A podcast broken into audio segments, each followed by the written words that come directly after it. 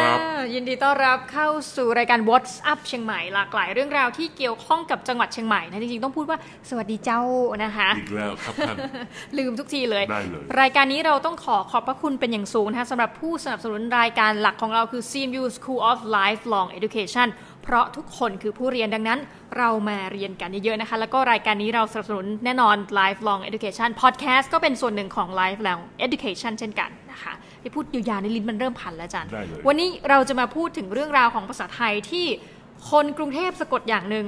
คนเชียงใหม่เช่นศาสตราจารย์ธเนศสะกดอยู่อย่างหนึ่งนะคะเอาต้องบอกก่อนว่าสำหรับใครที่เพิ่งเปิดเข้ามาฟังนะวันนี้อยู่กับพอดแคสเตอร์น้องหมีนะคะซึ่งเป็นอาจารย์อยู่ที่มหาวิทยาลัยแห่งหนึ่งในประเทศอาเซียนนะคะกับศาสตราจารย์ดรธเนศเจริญเมืองของเรานะอาจารย์ผู้ซึ่งเกษียณแล้วแต่ว่าท่านก็ยังทำหน้าที่เป็นอาจารย์ น่าจะจวบจนแบบเนอะอาจารย์ไปเรื่อยๆจนกว่าจะ119 ปีอะไรเงี้ย เชี่ยวลากดิน วันนี้จะพูดเรื่องเมี่ยง เพราะว่าเป็นหนึ่งในหนังสือที่อาจารย์ตีพิมพ์ออกมา เมื่อราวสักปี 2019เนอะอาจารย์ปีที่แล้ว ใช่ นะ รั คะ บปีที่แล้วครับ ต้องบอกว่าที่บอกว่าลาวปีไหนทำไมต้องมีจำอะไรไม่ได้ บางทีอาจารย์ธเนศออกหนังสือปีละสองเล่มมั่งสามเล่มมั่งสี่เล่มมั่งนะคะ ก็เราก็จะมีความทรงจำสีจางๆ ตรงนี้ แต่เราจะต้องรู้แหละว่าทุกปีท่านจะต้องออกอย่างน้อยสักหนึ่งเล่มนะคะเมี่ยงก็เป็นหนึ่งในนั้น ทีนี้เมี่ยงเนี่ยคนกรุงเทพอย่างหนู เคยกินเมี่ยงตอนเด็กๆ แต่ไม่ชอบนะอาจารย์ ครับ เมี่ยงสะกดเมี่ยงมอม้าเอมอม้า อี อีมาเอกยอยักษ์แล้วก็งองู เมี่ยง แต่ ว่า เมี่ยงของอาจารย์เนี่ยสะกดว่าเหมิ เมี่ ยงอ่ะ เมี่ยงยงต้อง ซึ่งเราก็จะสำหรับคนที่แบบน้องหมีเนี่ยต้องบอกอย่างนี้อาจารย์ ครับ หนูเนี่ยภาษาไทยเนี่ยไม่แน่ใจว่าดีไหม แต่สอบได้เป็นที่แบบเหมือนกับตอนเอนทานเนี่ยโมหน่อยอาจารย์เหมือนท็อปทอปของประเทศเหมือนกัน ดังนั้น พอเราเห็นเมี่ยงอย่างอาจารย์แล้วแบบ เอ้ยมัน แปลก มันบ่ใจมันบ่ใจ อะไรเนี่ย มันไม่ใช่อาจารย์ทำไมเมี่ยงอาจารย์สะกดไม่เหมือนกับเมี่ยงบ้านหนูอะ ก็เพราะว่าภาษาไทยล้านนาเนี่ยมันมีอยู่ทั้งหมดเจ็ดเสียง เอกโทตรีจัตวาสามัญกากากากากาเห็นไหมห้าเสียงนะ ค่ะ เอกโทตรีจัตวาสามัญห้าเสียง แต่ทางเหนือเนี่ยมีเจ็ดเสียง ยังไงอาจารย์ อย่างน้อยยังค้นคว้าไม่เจออีกนะอย่างน้อยก็คือเอกโทตรีจัตวาสามัญแล้วยังมีโทชาร์ป โทรชา เออคือโทรมันเป็นเสียงโทร แต่ขึ้นอีกนิดนึง มันขึ้นไปนิดหนึ่ง อ่าชาร์ป ออกเสียงว่า อี ไม่ใช่อีอีอีอีนะอีไม่โทรใช่ไหม อ่า ของเราอีอีอีเห็น ยั ไหม งไงอาจารย์ยกตัวอย่างสักคำหนึ่ง อ้าวก็เมี่ยงไง คนกรุงรู้จักคำนี้ดีที่สุด ของ เมี่ยง ภาษาเหนือคือเจ้า สวัสดีเจ้า นี่ อ๋อเดี๋ยวนะ เจ้าเจ้าเจ้าก็นี่ไม่ได้อะไม่ได้ เจ้า ไม่ ไม่ ใช่ โทร เจ้า ไง เจ้าไม่โทรไง เจ้า ต้องโทรต้องโทรชับเจ้า หอนขึ้นมานิด เอ นึง อแล้วก็จะเป็นจัตวาฟังนะเจ้าเจ้าเจ้า เจ้าเจ้าเจ้าเห็นไหม อ่า เอ โอ อ เค หกเสียง โอ้โห อันนี้คือโทชาร์ป เสียงที่หกแล้ว เออเสียงที่หกแล้วมีเสียงหนึ่ง อ่ะ คือเสียงเอกชาร์ป โอ้ย ไก่ไข่ใหญ่นะเสียงเอกนะแต่ภาษาเหนื้อมีอีกเสียงหนึ่ง เป็นเอกเพี้ยนไปอีกเสียงหนึ่งเกิกเด็กเล็กเป็กเห็นไหมมันไม่ใช่ ยังงอาจารย์ มัน ไม่ ไม่ ช่ ใหญ่ สระ นะ ยกตัวอย่างอ่า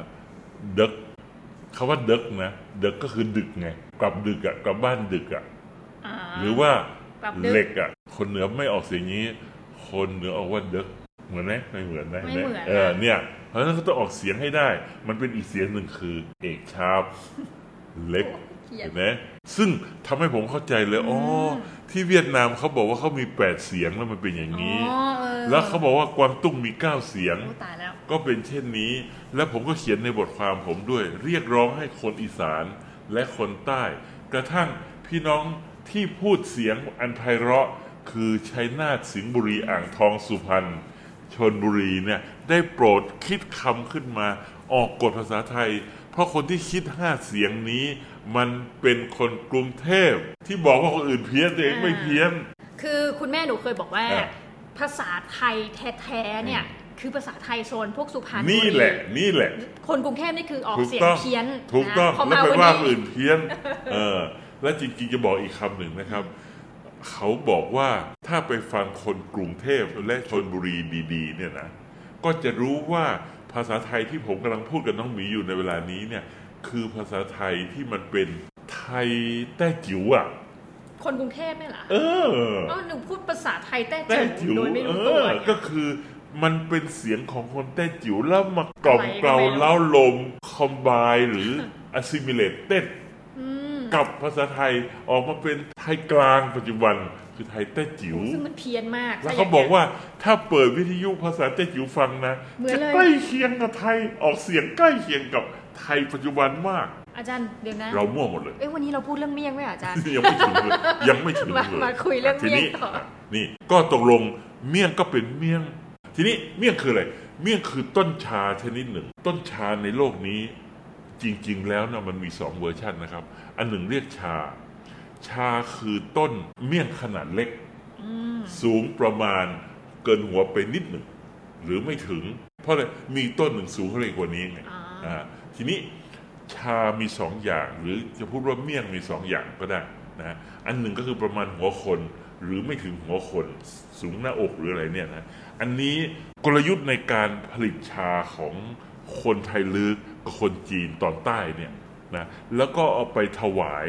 จักรพรรดิจีนจนชื่นชมเนี่ยก็คือเด็ดเอา สามสี่ใบแรกของยอดนะเด็ดแล้วไปตากแห้ง แล้วก็เอาไปชงน้ำร้อน นี่คือ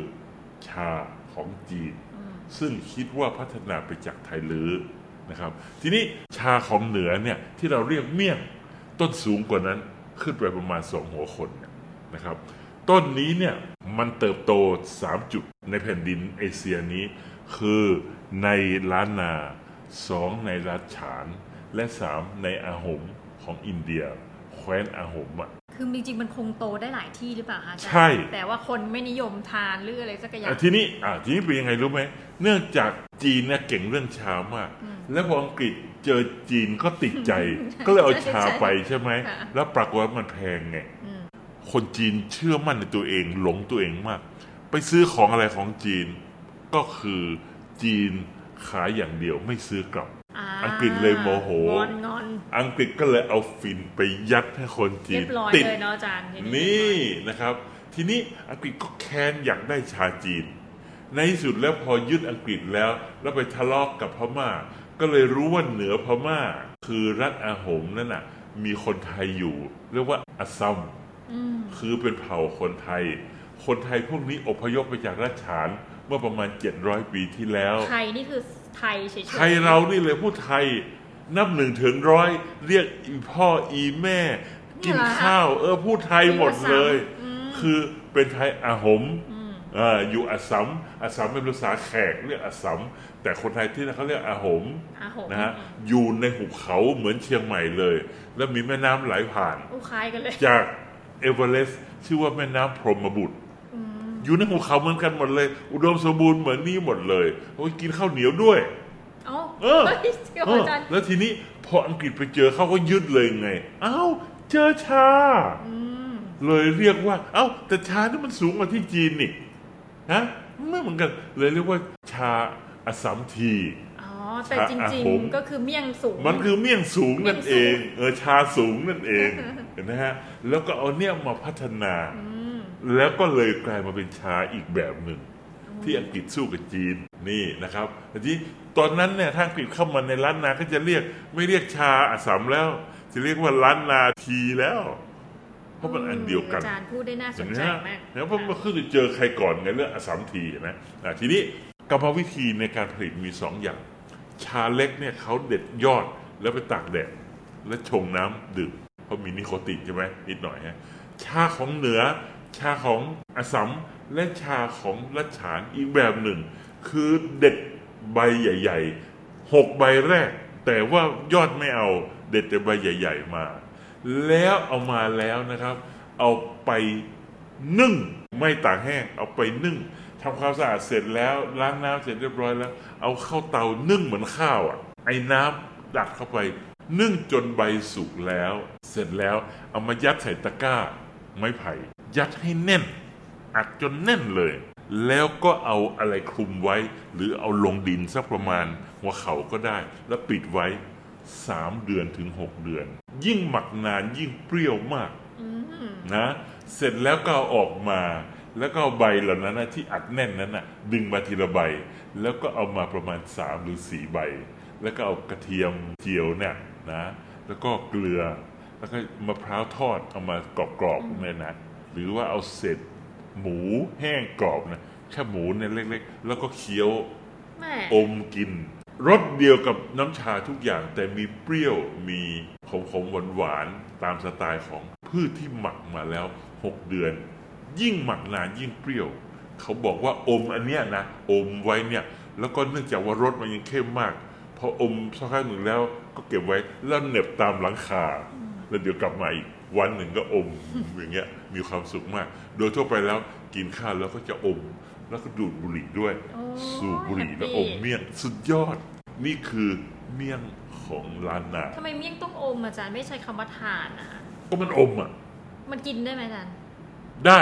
แต่เนื่องจากว่าใบที่ห้าที่หกเนี่ยมันมีกากเยอะไง ต้องไม่กิน กากใบอ่ะ ก็ไม่กินมันเป็นกากไง อ่า แต่คนบางคนนะชอบกลืนเลย ก็คือส่วนใหญ่อมแล้วก็ แต่ถือว่าอมแล้วใครทิ้งมาอมไปสี่ห้าทีแล้วก็ทิ้งเป็นเช่นนี้ แล้วก็บำรุงกำลังวังชาดีมาก สูบบุหรี่ โอ้ย มีความสุขมาก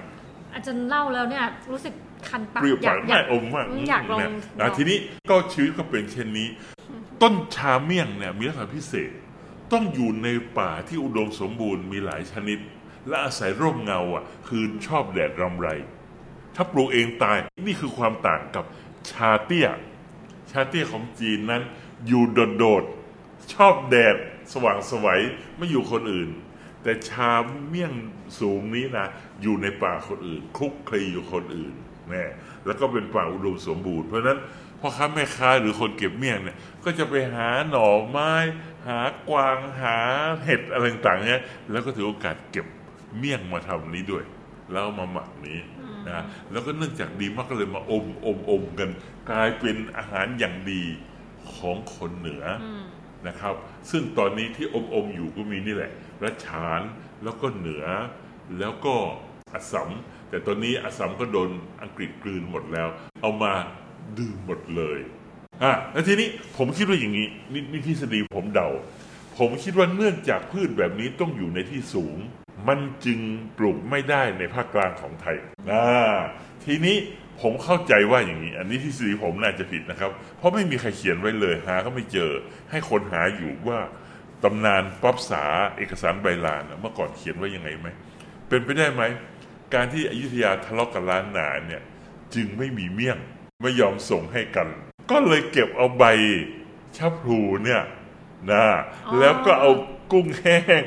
เอาอะไรต่างๆเนี่ยใส่เข้าไป แล้วก็มาอมเมี่ยง อ๋อคือเมี่ยงของกรุงเทพ เอ เนี่ย อ กับเมี่ยงเหนือนี่คนละใบกัน คนละใบกัน อ๋อนั่นคือ ใบเมี่ยงของภาคกลางไม่มี เรากินเมี่ยงปลอมมาเลย ใช่ มันคือใบชะพลูนี่นะ ใช่ ก็ ใช่ มันมันก็ไม่ใช่เมี่ยงแต่แรกอ ไม่ ยู่แล้ว ใช่อยู่แล้วเห็นไหม อ่ะดูอ่านเมี่ยงผิด ไม่ใช่เมี่ยงเมี่ยง เออเมี่ยง โอ้ย เมี่ยงเจ้าเนี่ยผมถามว่า น่ารักเนอะ แล้วคุณทำไมเรียกเมี่ยงอ่ะ เออ เห็นไหม งั้นมัน ผม ผิด จึง อะ คิดว่าเขาคิดถึงเมี่ยงอันนั้นแล้วเขาไม่มี แล้วเมื่อก่อนเป็นศัตรูกันก็สั่งซื้อกันไม่ได้ คือผมคิดว่าทางเหนือไม่ให้เลย ถือว่าเป็นสินค้ายุทธปัจจัย ไม่ให้มันใช่ไหมผมว่าไม่ให้กู โก ไม่ให้ ร มั ธ น แค่เรื่อง โกร กิ ธ นก็ไม่ให้ ใช่ กินละ ไม่แล้วของดีนี่นี่เป็นของดีมากนะบอกให้ ไม่แล้วกระบวนการมันยากด้วยแหละอจร ยาก ในร ยาก ทำที่อาจารย์บอกหนึ่ง ใช่ แล้วก็เป็น ถ้า นู่น ทำนี่ถนั่น วายอ่ะคิดดูที่ครับหกเดือนกว่าจะได้กินเนี่ยมันง่ายที่ไหนล่ะ เอาล่ะคน อ่ะ กรุงเทพ อืม ที่ท่านกินเมี่ยงนี่คือปัจจุบันของป ใช่ ลอม เออแล้วทีนี้ก็จะมาเมี่ยงมีหลายแบบใช่ไหม เมี่ยงคำเมี่ยงหวานเมี่ยงอะไร เมี่ยงอะไร ใหม่ นะ แล้วมีแล้วมันใช่ที่ไหนล่ะ เป็นของปลอมหมดเลย ได้แล้ว แต่ทีนี้ เชียงใหม่ ชะตากรรมล้านนาถูกทำลายเป็นยังไงครับ คนรุ่นใหม่ก็ไม่กินกันเลย หลังจากที่ ใช่ ของกินขบเคี้ยวทั้งหลายนะกรอบกรอบๆกรุบกรุบทั้งหลายเลทั้งหลายบุกเข้ามาแล้วยาอมฮอลอะไรเหล่านี้นะเมี่ยงก็หายหมดเลย โอ้มัน เมื่อก่อนเนี่ยทุกบ้าน ต้องกิน ต้อนรับนี่ต้องมีบุหรี่ มีเมี่ยง ว้าว วางให้เลยเป็นขันขันๆหยุกจับกันหมดเลยเอาใบตองห่อเรียบร้อย ปัจจุบันเอาลูกอม ใช่ โอ้ ไป โห ดู คน เล ละ ย เรื่องเลยอาจารย์ เป็นอย่างนี้หมดเลยนะครับ ก็ไม่มีแล้วนะนี่ที่เหลืออยู่เวลานี้คือคนแก่มากอายุ 6 7 0 80 แล้วรอกินกัน นี่เอาผมยกตัวอย่างเพราะผมทำวิจัยเรื่องนี้ ปรากฏว่าแต่ละตลาดเนี่ยในอดีตเนี่ยมีแม่ค้าขายเมี่ยงประมาณ 30 เจ้า ต่อ ต่อตลาด เฮ้ย ต่อ จานเย ต อะ ลาด มากนะสามสิบเปอร์เซ็นต์นะประมาณ ใช่ นี้ แล้วเป็นยังไงตอนนี้เจ้าหรือสองเจ้า หรือไม่มีเลย ไม่มีเลอยอ นะรุ่นนี้ไปถามไม่รู้จักคืออะไรไม่รู้จักคนไม่กินกันแล้ว โอ้โหอา ว่า จารย์ คน เศร้า น้อยมาก ทีนี้เมี่ยงอย่างที่บอกอยู่บนดอยสูงใช่ไหม ค่ะ ก็จะมีอยู่ที่ดอยผีปันน้ำก็คือเชียงรายกั้นกับเชียงใหม่ ก็คือแถบอำเภอดอยสะเก็ดนะแล้วก็ดอยถนนธงชัยก็คือดอยสายอินทนนท์มาจากฝางลงมาก็คือเชียงดาวแม่แตง ลงไปเลยไปทางจอมทองแม่แตงเสมิงไม่มีครับ เออ ไม่มีเมี่ยงเนี่ย ไม่มี เยง เมี่ยงไม่มี ไม่มีต้นนี้เลย อืม น่าสนใจไหม ก็แสดงว่ามันเติบโตในระดับและติตูดอากาศจำนวนหนึ่ง แล้วทีนี้อ่ะพม่าเรียกเมี่ยงว่าละเพ็ด ละเพชร ละเพ็ด L A P E T ละเป็ด นะ นะ ละเพ็ด ละเพ็ด เขากินยังไงรู้ไหม มันเป็นศักดิ์ศรีของเขาเขาไม่อยากเดินตามรัฐฉานเพราะถูกบูเจียวเสียศักดิ์ศรีเขาทำไงรู้ไหมเขาเอาใบเมี่ยงที่นึ่งแล้วเนี่ยมาแล้วก็ฉีกแล้วมายำเป็นสลัด อ๋อไม่กิ ใส่ น หมูกรอบ ใส่หอมแดง ใส่พริกใส่นั่นใส่นี่แล้วมาเป็นอาหารสลัดยำรสเลิศเขาบอกว่าไปพม่านะ ไม่ได้กินละเพชรนะ ไม่เรียกว่าถึงพม่า แหม สุดยอดเป็นอาหารเหลาอย่างดีเลย แล้วผมถามว่าแล้วละเพชรนี่มาจากไหน มาจากรัชฉาน แต่ไม่ยอมกินเหมือนกัน แค่นั้น เท่านั้น อืม เท่านั้นอ่ะทีนี้อ่ะทีนี้เมี่ยงทำอะไรได้บ้างอ่ะเล่าให้ฟังนะครับ เมี่ยงเวลานี้เนี่ยที่กินอยู่ก็คือหนึ่งเอามาอมและเคี้ยวหนึ่งนะสองน้ำเมี่ยง น้ำเมี่ยงคืออะไรรู้ไหมน้ำเมี่ยงคือน้ำที่นึ่งอ่ะแล้วสารเคมีมันหยดตกลงไปอ่ะน้ำเนี่ยนะพอนึ่งเสร็จแล้วจะเอาไปหมักใช่ไหมน้ำนั้นเหลืออยู่ในหม้อเนี่ย เอาน้ำนี่มาเคี่ยวไฟจนกระทั่งในที่สุด น้ำจะเหือดแห้ง อ้าว เหลือแต่เนื้อเนื้อเมี่ยงล้วนๆ ซึ่งอยู่ข้างล่างนั้น ก็จะเอาไอ้นั่นน่ะ เป็นถาดถ้วยเนี่ยนะครับ เอามา แล้วก็เอามาปรุงกับหอมแดงมะนาวอะไรพวกนี้ก็คลุกกัน ก็เลยเป็นเรียกว่าน้ำเมี่ยง แต่มันจะเหมือนน้ำพริกชนิดหนึ่ง ซึ่งสีมันเทา นะแล้วก็กินกับแค่หมู กินกับข้าวเหนียวร้อนๆ อร่อยมากหนึ่งอมเมี่ยง อ่าอม สองน้ำเมี่ยง อันที่สามพม่าเอาไปด้วยครับยำเมี่ยง นี่ฉีกใบเมี่ยงมาแล้วก็มายำใส่ถั่วลิสงใส่นี่อันเดียวกัน แต่คนเหนือก็กินบ้างไม่กินบ้าง เพราะมียำอย่างอื่นเยอะแยะฮะแต่พม่ามีอย่างเดียวเท่านั้น คือละเพ็ดสุดยอด แหมวันนี้คือแบบได้ความรู้เยอะมากเกี่ยวกับอาหารหนึ่งชนิด น้ำ ก็ ลายไหล รู้ ด้วย มาตลอดว่า อ๋อ เรากินของปลอม ตลอดเวลา แล้วตอนนี้ก็ไม่มีหายากมาก ใบเมี่ยงเนี่ยใช่ ถ้าจะ ไหม ไปหาตามตลาดหายากมาก อืม ตลาดบนรถผมเคยไปมันแล้วมีเจ้าเดียว ถ้าขายเดียวๆหมดเลย มีร้านแนะนำไหมคะอาจารย์ก็คือที่ มีเจ้าเดียวนั้นแนะนำไปเลยสาซื้อเมี่ยงมีเจ้าเดียวอ่ะ เขาก็จะรู้กันเนาะ เออ ก็มีเจ้าเดียว ก็คือใบเนี่ยเขาจะเอามาขยักกันเป็นก้อนกลมๆอย่างนี้นะครับ แล้วก็เอาตอกไม้ไผ่อะมัดจนแน่นเอียดเลย แล้วก็ไปอย่างที่ว่านะเอาไปหมักไว้หกเดือน ถึงเวลามาก็คัดออกมา บางคนไม่ชอบเปรี้ยวมากสามเดือนก็เอาออกมาละ แล้วมาวางขายแล้วก็ซื้อ เขาเรียกเป็นกำมัดเนี่ยเรียกเป็นกำกำเท่าไหร่ แหมพูดแล้วเปรี้ยวปากอาจารย์ แล้วตอนนี้เป็นไงครับ ราคาไม่เปลี่ยนเลย ก็คืออุ้ย นะ เศร้าจังเลย กำละสามบาท อุ้ยขายจะไปได้อะไร ไม่ อา ได้ จารย์ ก็นั่นไม่มีใครทำไง ผม เออ ไปทำวิจัยที่เชียงดาวนะตอนนี้มีคนทำอยู่เหนื่อยมาก นั่นน่ะสามบาท เหนื่อยมาก แล้วคือตลาดก็เล็กด้วยเพราะ เล็ก คน มาก กินไม่เป็น ใช่ อ่ะใช่ไหมอาจารย์ โอ้ นะคะ แล้วถามว่าตอนนี้พี่เอาไปขายที่ไหน เขาบอกว่าก็เวลามีรถขึ้นไปรับใช่ไหมแล้วไปขายที่ตลาดต้นลำใหญ่กับตลาดประตูเชียงใหม่ และส่วนหนึ่งเอาลงกรุงเทพเพราะมีคนเหนือที่กรุงเทพจำนวนหนึ่งคิดถึง อืม อืมก็เลยเอาซื้อไป แต่ในอนาคตไม่แน่เนอะก็จะหายไปละเพ อ่ะ ราะว่าคน ไม่ไม่เหลือไม่เหลืออยู่ เจ แล้ว เนอเรชันนี้เลิกทาน อ่ะ แล้ว ทีนี้ผมก็เลยเสนอใหม่ ว่า ตอนนี้ผมเขียนหนังสือเล่มนั้นชื่อว่า เมี่ยงท้องถิ่นบนทางแยก ก็คือว่าในอนาคต เนี่ย ตาย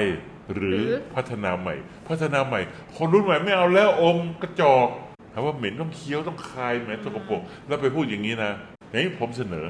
ทำไมไม่เอาน้ำเมี่ยงนะนะเอามาคิดและทำเป็นเม็ดสวยๆเอาไว้อม หรือทำเป็นชิกเกล็ดเอาไว้เคี้ยว เอ เออทำไมไม่ทำ เนอะ นะหรือทำเป็นเครื่องดื่มอ่ะ เออนี่นก็เป็นเหมือนโยเกิร์ตยาคูลหรืออะไรเนี่ย เป็นเครื่องดื่มนะ ก็อะไรนะที่ เปรี้ยวๆหน่อย เออ นะ ของของญี่ปุ่นอะใช่ไหมอะไรชาญี่ปุ่นน่ะ เออ แล้วก็ทำได้ทำไมเราไม่ทำอ่ะ นี่คณะวิทย์ก็ตั้งศูนย์ศึกษาเมี่ยง วิทยาศาสตร์ คณะวิทยาศาสตร์มอชอเรา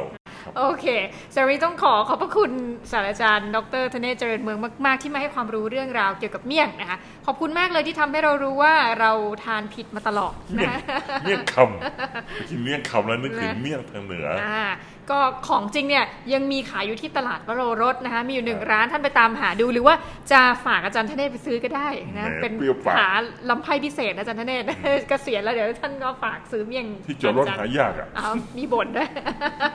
นะหรือไม่ก็นี่ ตอนนี้มันมีแอปพลิเคชันชื่อ Finder ไงของพี่โสพลสุภาพมั่งมีหนึ่งในพอดแคสเตอร์ของเรารายการหนึ่ง ครับ สำหรับวันนี้ต้องขอขอบพระคุณท่านอาจารย์มากนะแล้วเดี๋ยวเราจะกลับมาพบกันใหม่กับรายการ What's Up เชียงใหม่นะคะสำหรับวันนี้ สวัสดีค่ะ